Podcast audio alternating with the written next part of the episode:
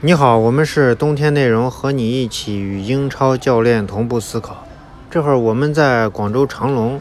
然后这几天一直在广州玩，所以没有给大家录录新的这个节目，呃，也没有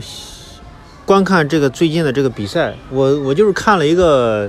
呃头条，嗯，上面写的是维纳尔杜姆说法比尼奥受伤对我来是一个沉重的打击，这怎么理解呢？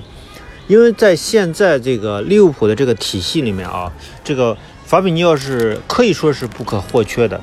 因为法比尼奥的这个长传，由于我们一直我们一直说的，我们一直说的这个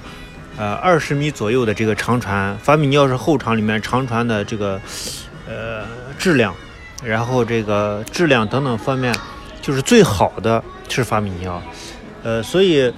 他在就是从弱侧将球传导到强侧，或者从强侧双方之间轮转的时候，一般情况下，有时候大家都会通过呃后卫去传导。那么法比尼奥的这种嗯变化，很有可能在就是呃中场中圈线靠前靠前左侧或者右侧这个区域拿去以后，迅速打这个弱侧的呃边锋，例如萨拉赫，或者是左边的这个罗布逊。啊，这是一个非常非常重要的这种，呃，就转移的这种方式。这种方式会，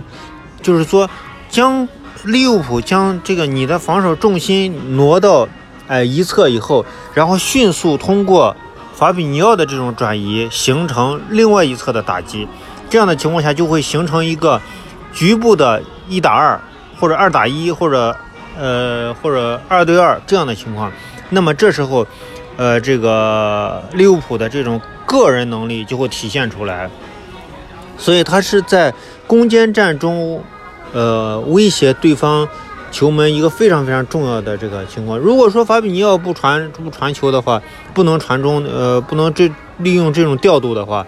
那么对于未来维纳尔杜姆肯定就要回到这个。呃，中场线，或者说他不回的时候，亨德森去打这个位置的，他需要更多的保护，他的保护这个中场，这是以前我们能看到这个情况。第二点就是想说，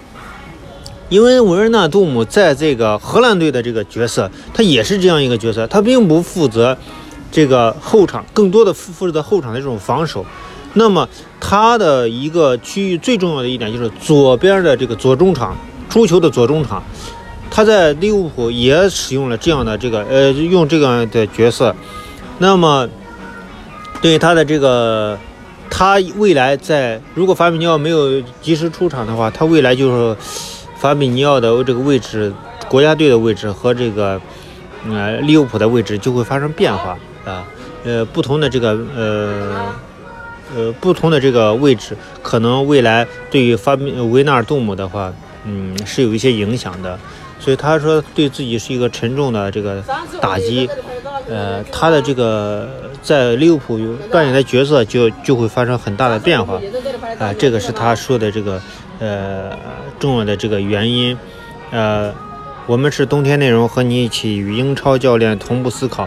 欢迎大家进入我们的群聊，我们的微信是 winter 三一四一，谢谢大家。